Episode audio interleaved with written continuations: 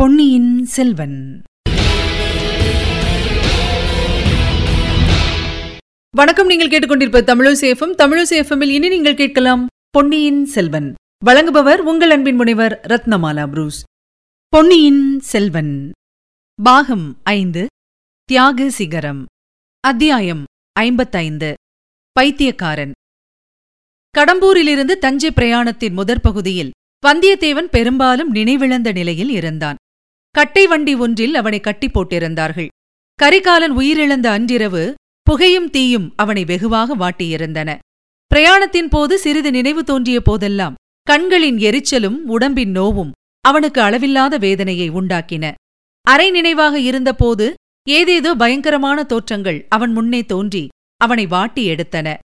வீரபாண்டியனுடைய தலை மட்டும் அவன் முகத்தருகில் வந்து அடே நீயா என் பழிக்கு குறுக்கே நிற்கிறாய்? என்று கூறிவிட்டு கோபமாக விழித்தது. நந்தினி சில சமயம் அணிபணி அலங்காரங்களுடன் அவன் முன்னால் நின்று புன்னகை புரிந்து அவனை தன் மாய வலையில் அகப்படுத்த பார்த்தாள். இன்னொரு சமயம் தலைவிரி கோலமாக நின்று கண்ணீர் விட்டு புலம்பினாள். மற்றொரு சமயம் பேய்க்கோலம் பூண்டு பயங்கரமாக சிரித்தாள். ஆதித்த கரிகாலனைத் தொடர்ந்து ஒரு நிழல் உருவம் கையில் கத்தியுடன் வந்து கொண்டிருந்தது. வந்தியத்தேவன் அதை தடுப்பதற்காக பாய்ந்து சென்ற போதெல்லாம் இன்னொரு ராட்சத நிழல் வடிவம் பின்புறமாக வந்து அவன் கழுத்தை பிடித்து இறுக்கியது. கொழுந்துவிட்டு எரிந்த நெருப்பில் அவனை ரவிதாசனும் அவனுடைய தோழர்களும் தூக்கிப் போட்டார்கள். அவன் உடம்பு பற்றி எரிந்து கொண்டிருந்த போது கந்தன்மாறன் அவனை பார்த்து அடே சிநேக துரோகி உனக்கு நன்றாய் வேணும் என்றான்.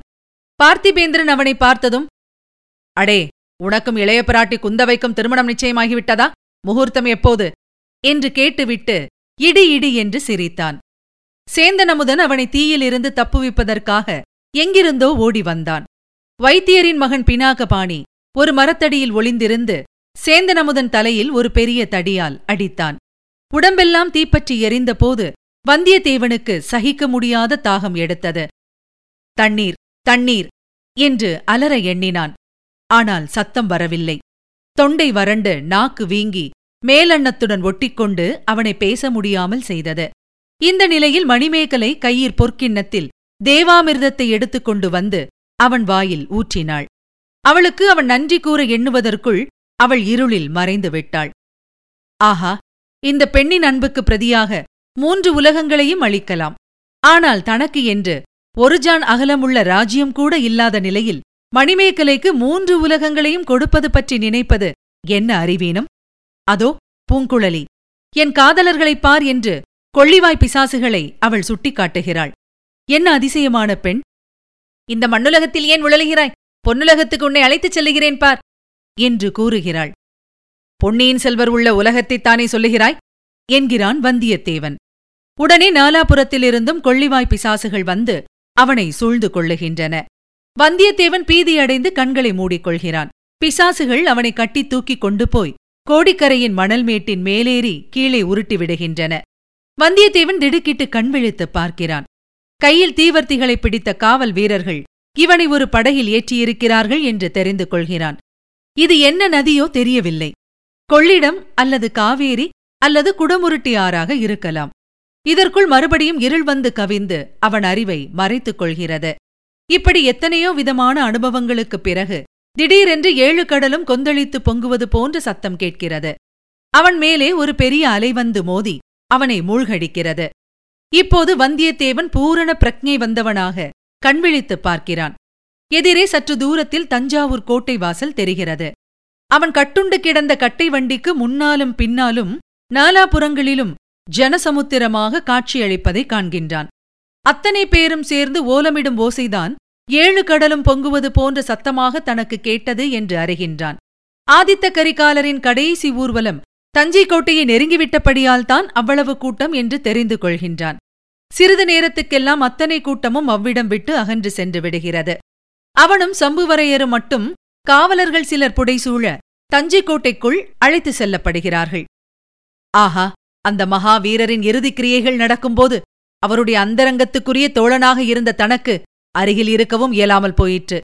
அவனுடைய துரதிர்ஷ்டம் இது மட்டுமா? கடைசி வரையில் அவருடைய உயிருக்கு ஆபத்து வராமல் பாதுகாக்க எவ்வளவோ முயற்சி எடுத்து தோல்வி அடைந்ததன் பேரில் அவரை கொன்றதாக குற்றம் சுமத்தியிருக்கிறார்கள். அவருடைய திருமேனி கடம்பூர் மாளிகையில் பிடித்த தீயிலே எரிந்து போகாமல் இத்தகைய மகாவீரனுக்குரிய மரியாதைகளை பெருந்திரளான மக்கள் செய்வது சாத்தியமாகும்படி செய்தவன் அவன். அப்படிப்பட்ட தன்னை இப்போது கொலைக்காரர்களையும் சதிகாரர்களையும் அடைக்கும் பாதாள சிறைக்கு கொண்டு போகிறார்கள். கொண்டு போனால் என்ன? சீக்கிரத்திலேயே தன்னை பற்றி இளைய பிராட்டியும் பொன்னியின் செல்வரும் விசாரிப்பார்கள். விசாரித்து தான் சிறையில் அடைக்கப்பட்டது தெரிந்ததும் பதை பதைப்பார்கள் உடனே சிறையின் சாவியை எடுத்துக்கொண்டு ஓடி வருவார்கள். தன்னை விடுதலை செய்வார்கள்.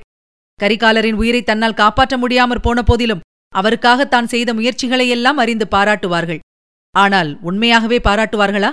தன்னுடைய ஞாபகம் அவர்களுக்கு இருக்குமா? சகோதரனை பறிகொடுத்தவர்கள் அந்த துக்கத்தில் மற்றதையெல்லாம் மறந்துவிட மாட்டார்களா? தான் குற்றவாளி இல்லை என்று சொன்னால்தான் நம்புவார்களா? நம்பினாலும் முன்போல் தன் பேரில் நட்புரிமை பாராட்டுவார்களா? தங்க நாணய தொழிற்சாலையின் வழியாக அவனை பாதாள சிறைக்கு கொண்டு போன போது அவனுடைய நம்பிக்கை வர வர குறைந்து கொண்டு வந்தது. அந்த தொழிற்சாலையை சின்ன பழுவேட்டரையர் சற்று முன்னதாகவே மூடிவிட்டார். அந்த வழியில் அப்போது ஆங்காங்கே சிற்சில காவலர்கள் மட்டுமே நின்றார்கள். அவர்கள் பனைமரச் சின்னம் பொறித்த பட்டயங்களை பூண்டிருக்கவில்லை. கொடும்பாளூர் வேளார் பழைய சிறை காவலர்களை எல்லாம் அனுப்பிவிட்டு தம்முடைய ஆட்களை அங்கே காவலுக்கு போட்டிருந்தார். புதிதாக சிறைக்குள் வந்த இருவரையும் அவர்கள் வெறிக்க வெறிக்க பார்த்தார்கள். ஒருவரோடொருவர் இவன்தான் கடம்பூர் சம்புவரையன். இவன் வானர்குலத்து வந்தியத்தேவன். இளவரசரை கொண்ட சண்டாளர்கள். என்று பேசிக் கொண்டது வந்தியத்தேவன் காதில் விழுந்தது. புலிக்கூண்டுகள் இருந்த அறை வழியாக அவர்களை அழைத்துச் சென்றபோது சோழர்குல மன்னர்களின் மரக்கருணைக்கு அவை சின்னங்களாகத் தோன்றின. மறுபடியும் கீழிறங்கிய படிகள் வழியாக அழைத்துச் சென்று வந்தியத்தேவனை ஒரு தனி அறையில் அடைத்து பூட்டிவிட்டு காவலர்கள் சென்றபோது அவனுடைய நம்பிக்கை முழுதும் போய்விட்டது. அங்கிருந்து தான் விடுதலையாகப் போவதில்லை. உயிர் போன பிறகு தன் உடலைத்தான் ஒருவேளை அங்கிருந்து அப்புறப்படுத்துவார்கள் என்று எண்ணிக்கொண்டான் சின்ன பழுவேட்டரையருக்கு முன்னமேயே தன் பேரில் சந்தேகம். பார்த்திபேந்திரனுக்கோ தன் பேரில் ஒரே துவேஷம். கிழவன் மலையமானுக்கு பார்த்திபேந்திரன் பேச்சில்தான் நம்பிக்கை. பழுவேட்டரையர்கள் பரிந்து பேசி சம்புவரையர் பேரில் குற்றமில்லை என்று சீக்கிரத்தில் விடுதலை செய்து விடுவார்கள். தன்னை விடுதலை செய்வதற்கு யார் சிரத்தை எடுத்துக் கொள்ளப் போகிறார்கள்? ஒருவரும் இல்லை. தன் பேரில் கொலை குற்றமே சாட்டி விடுவார்கள். குற்றம் சாட்டி பகிரங்கமாக விசாரணை செய்வார்களா? விசாரித்தால் ஒருவேளை அவன் உண்மையை எடுத்து சொல்லி பார்க்கலாம். இல்லை இல்லை விசாரணையே செய்ய மாட்டார்கள். விசாரணை நடத்தினால் நந்தினியை பற்றியும் ரவிதாசன் கூட்டத்தைப் பற்றியும் உண்மை வெளியாக வேண்டியிருக்கலாம். அதையெல்லாம் யாரும் விரும்ப மாட்டார்கள். தன்னை அச்சிறையிலேயே கிடந்து சாகும்படி விட்டு விடுவார்கள் அல்லது விசாரணை ஒன்றுமின்றி கரிகாலரை கொன்றவன் என்பதாக தீர்மானித்து நார்ச்சந்தியில் கொண்டு போய் கழுமரத்தில் ஏற்றி விடுவார்கள்.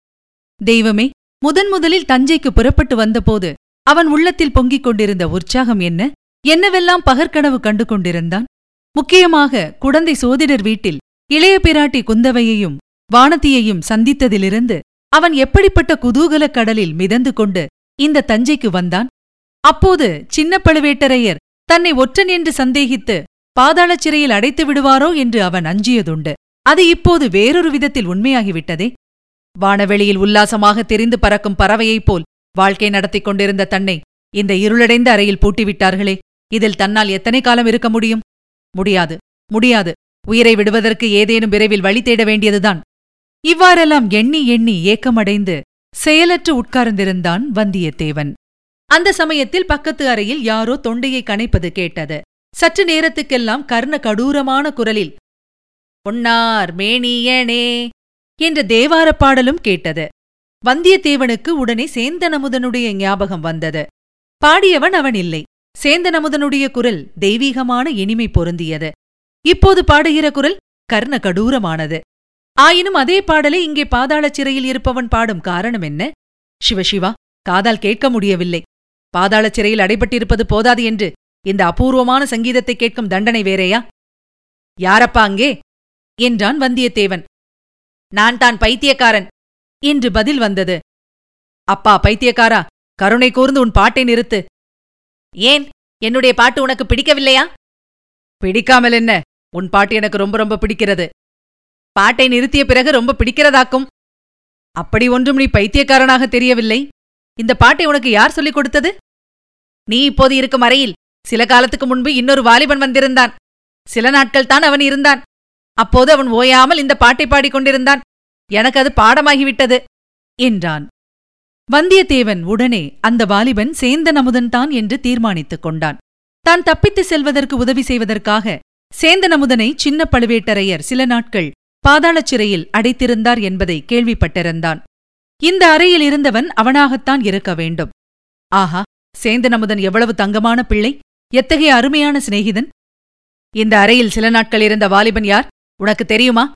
என்று கேட்டான். தெரியாமல் என்ன? அவன் பெயர் சேந்தனமுதன். யாரோ ஒரு ஊமைச்சியின் மகனாம்.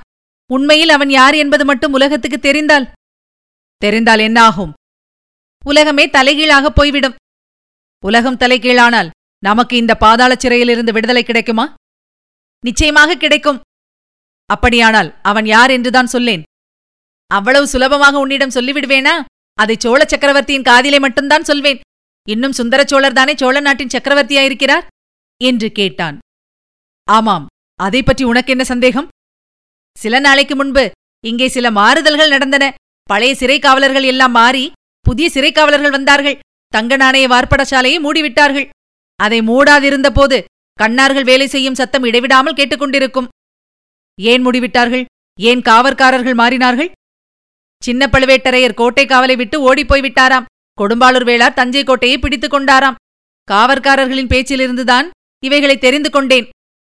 ஓஹோ அதுவும் அப்படியா? என்றான் வந்தியத்தேவன். உண்மையிலேயே அவன் பெருவியப்படைந்தான் கொடும்பாளூர் பூதி விக்ரமகேசரி தன்னை நன்கு சோதித்து அறிந்தவர். அவர் ஒருவேளை தன் பேச்சை நம்பி தன்னை விடுதலை செய்வாரா? அவரால்தான் அது எப்படி முடியும்? இளவரசர் கரிகாலரை கொன்றவன் என்று குற்றம் சாட்டப்பட்டவனை யார்தான் எளிதில் விடுதலை செய்துவிட முடியும்? என்ன தம்பி மௌனமாகிவிட்டாய்? மறுபடியும் பாடத் தொடங்கட்டுமா?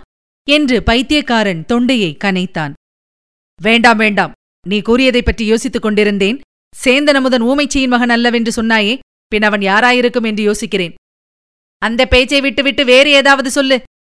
உன்னை எதற்காக பைத்தியக்காரன் என்று சொல்லிக் கொள்கிறாய்? இங்கே வந்தவர்கள் எல்லாரும் என்னை பைத்தியக்காரன் என்று சொல்லுவதினாலேதான். ஏன் அப்படி அவர்கள் எல்லாரும் சொல்லுகிறார்கள்? ஈழத்தில் பாண்டிய வம்சத்து மணிமகுடமும் தேவேந்திரன் அளித்த ரத்னஹாரமும் இருக்குமிடம் எனக்கு தெரியும். என்னை விடுதலை செய்தால் அவை இருக்குமிடம் சொல்வேன் என்று இங்கே வருகிறவர்களிடமெல்லாம் நான் சொல்வதுண்டு. அதற்காக என்னை பைத்தியம் என்கிறார்கள். உன்னை பைத்தியம் என்கிறவர்கள்தான் உண்மை பைத்தியக்காரர்கள். நீ என் வார்த்தையை நம்புகிறாயா? பரிபூரணமாக நம்புகிறேன். ஆனால் நான் நம்பி என்ன பயன்? உனக்கு என்னால் ஒரு உதவியும் செய்ய முடியாதே. அப்படி சொல்லாதே. நீ இப்போது இருக்கும் அறையில் அடைக்கப்படுகிறவர்கள் எல்லாரும் சீக்கிரத்தில் விடுதலை செய்யப்படுவது வழக்கமாயிருந்து வருகிறது என்று சொன்னான். அது என்ன வழக்கம்? உதாரணங்கள் சொல் பார்க்கலாம். யாரோ வைத்தியர் மகன் ஒருவன் பினாகபாணி என்கிறவன் உன் அறையில் அடைக்கப்பட்டிருந்தான். அவனை பழுவூர் ராணி நந்தினி தேவி வந்து விடுதலை செய்து அழைத்துப் போனாள். அந்த அறையிலேயே சேந்தனமுதன் இருந்தான்.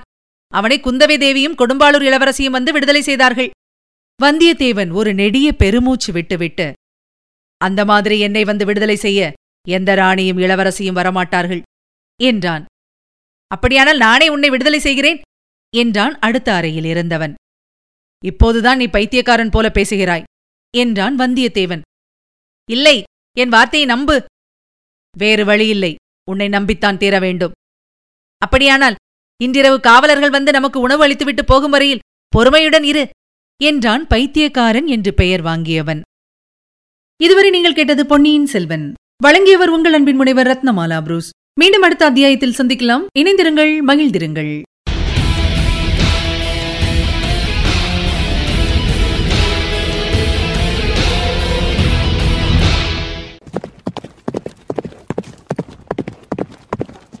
பொன்னியின் செல்வன்.